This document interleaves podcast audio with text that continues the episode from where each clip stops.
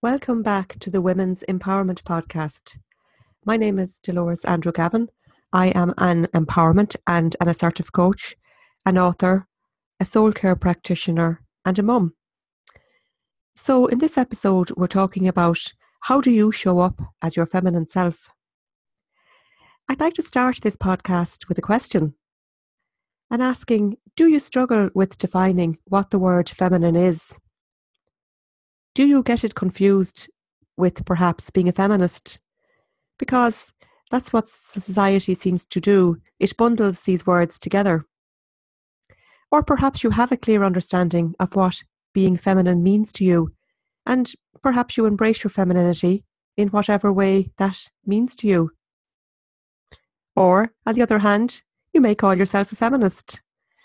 There are so many connotations attached to these words, and around them about what it means to be to be feminine that it's no wonder we can be so confused ourselves at times about it.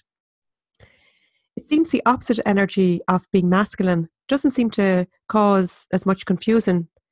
In fact, it seems quite clear cut and seems to conjure up images of power, strength, and control for most people. Why then is it so hard to define the word feminine?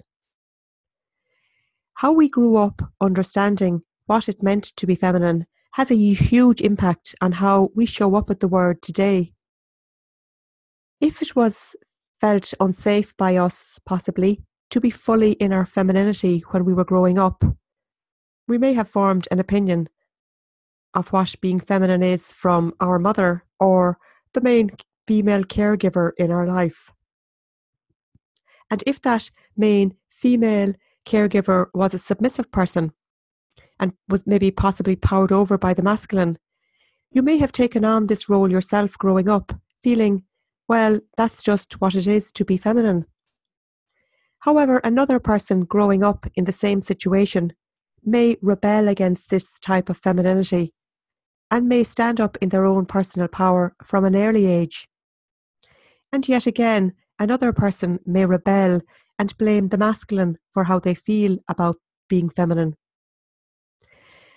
If we do choose to rebel, it's always wise to not blame, as when we blame another, it keeps us in an energy of victim consciousness, and we certainly don't want that.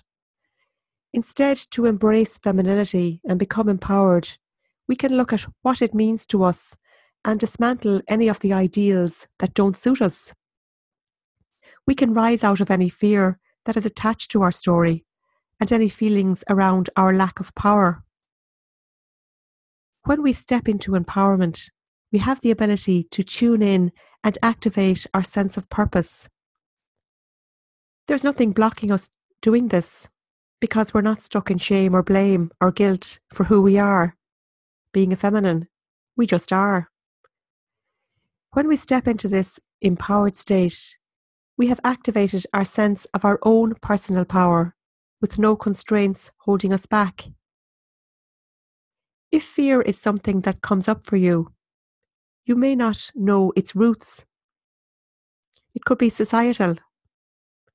Because fear is instinctual and one of the emotions that we can actually inherit unconsciously. It's like when we're told maybe not to climb up somewhere because there's a fear that we might fall down.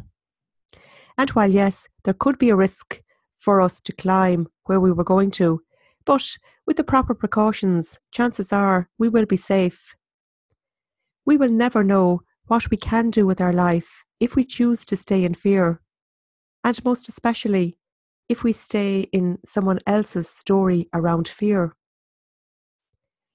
Our own personal family lineage of consciousness will also have been handed down to us and we will have learned a lot of our stories from this lineage. But if the stories being told no longer align with our core values and beliefs, then we will feel a tug for freedom from those stories.